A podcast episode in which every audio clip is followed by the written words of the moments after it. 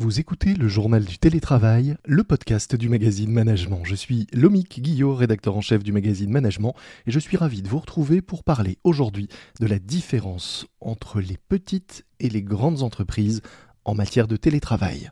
C'est parti. C'est le journal du télétravail.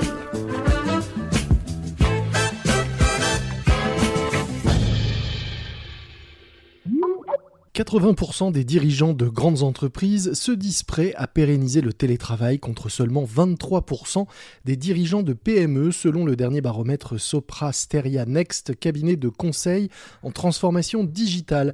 Pourquoi un tel écart? On en parle aujourd'hui dans ce nouvel épisode du journal du télétravail avec Florent Vadillot, directeur conseil éthique et souveraineté chez Sopra Steria Next à l'origine de cette étude. Bonjour. Bonjour. En moyenne, 71% des dirigeants disent qu'ils envisagent de pérenniser le télétravail demain, mais euh, en cette moyenne cache en réalité une vraie différence selon la taille de l'entreprise. Euh, comment est-ce que vous expliquez que les dirigeants de PME semblent si peu nombreux à vouloir pérenniser euh, le télétravail qu'ils ont pourtant massivement connu et pratiqué depuis maintenant un peu plus d'un an? Effectivement, on remarque une vraie césure sur cette appréhension du, télétravail. La césure, elle se situe pour les entreprises au-delà de 250 salariés. Mmh Il y a vraiment la question de la taille de l'entreprise qui est majeure. On peut voir à cela plusieurs explications. La première, c'est que plus une entreprise est petite, moins elle a une diversité de fonctions et donc moins elle peut mettre en télétravail certaines tâches, alors qu'une grande entreprise peut arriver à atteindre une certaine masse critique, un pourcentage important de télétravail euh, grâce à certaines tâches qui peuvent euh, s'y prêter et d'autres pas. Mmh c'est le premier élément qui est euh, très important, mais il n'est pas suffisant à lui seul. On voit également, et c'est un des autres enseignements du baromètre, que la question de l'investissement dans la transformation digitale, il est lui aussi victime de la même césure entre les entreprises de plus de 250 salariés et les autres. C'est donc cette absence euh, d'outils, de moyens, de culture euh, du numérique qui pénalise les entreprises dans ce recours au télétravail.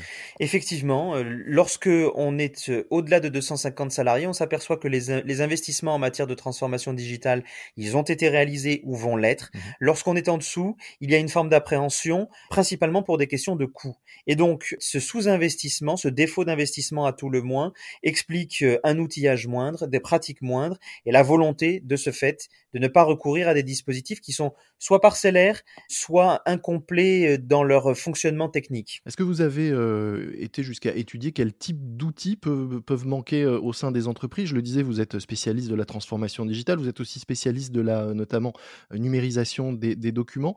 Est-ce que vous savez de, quoi les, les, petites entreprises pourraient avoir besoin pour accélérer leur digitalisation et donc accélérer l'éventuel recours au télétravail Il y a deux aspects. Il y a un aspect matériel, un aspect quasi psychologique. Le premier aspect mmh psychologique, il est très important parce qu'en réalité, c'est une transformation des pratiques de travail qui doit être entamée et que certaines entreprises ont entamé de manière incomplète, voire certaines pas du tout. Donc il y a un combat quasi psychologique à gagner pour avancer là-dessus. Et puis, lorsque cette étape-là est, est franchie, c'est vraiment toute la conception d'un environnement de travail qui fait défaut. Il peut y avoir des solutions qui s'ajoutent de manière assez impressionniste au gré euh, des acquisitions, au gré euh, des besoins, notamment lorsqu'on est dans des cadres de prestation de services ou, dans les cas de sous-traitance.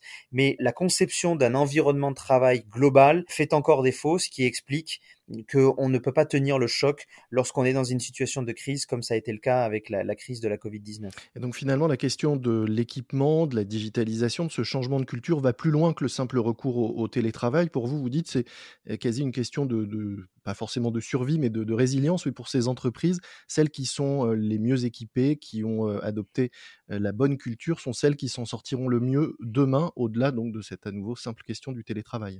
Oui, c'est indéniable. La transformation digitale est un facteur de de, résilience absolument majeure.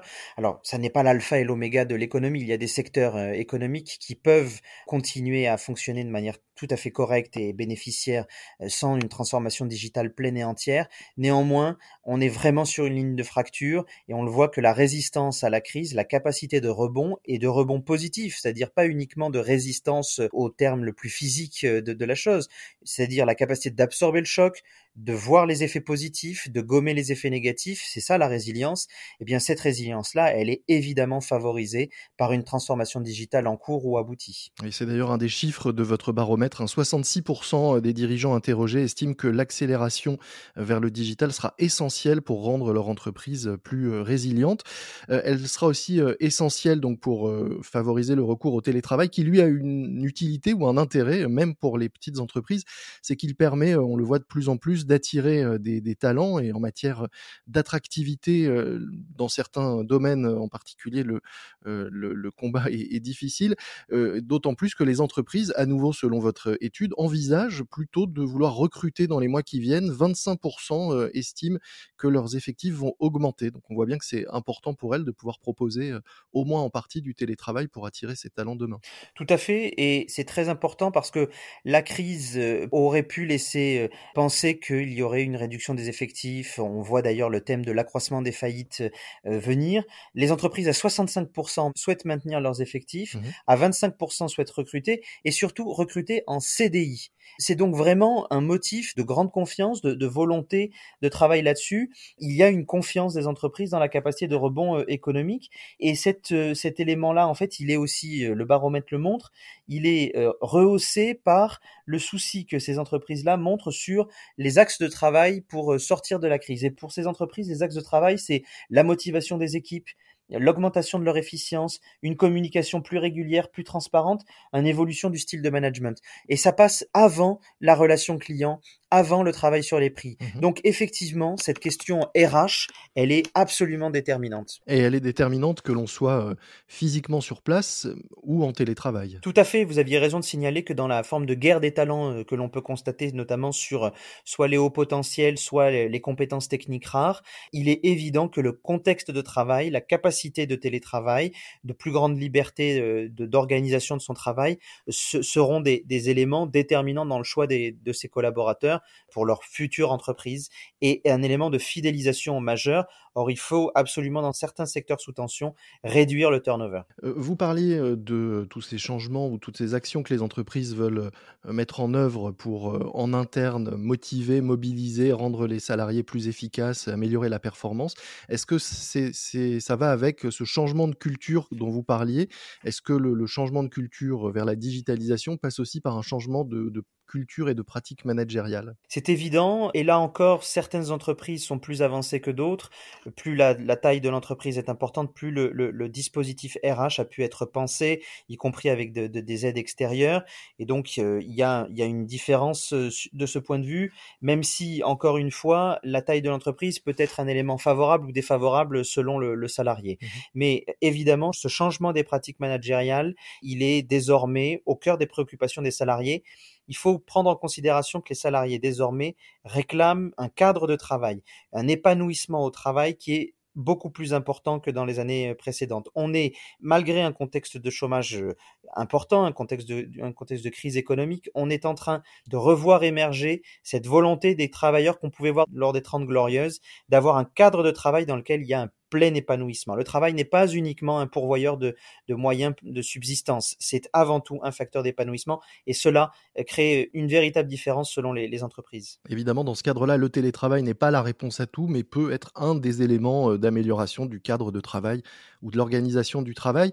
Euh, on peut se demander, mais quelle forme de, de télétravail? Votre baromètre s'est aussi penché là-dessus. 30% des dirigeants opteraient, dites-vous, pour à l'avenir un mix entre télétravail et présentiel et même jusqu'à 69% dans les entreprises de plus de 1000 salariés. Donc à nouveau là un vrai gap entre petites et grandes entreprises.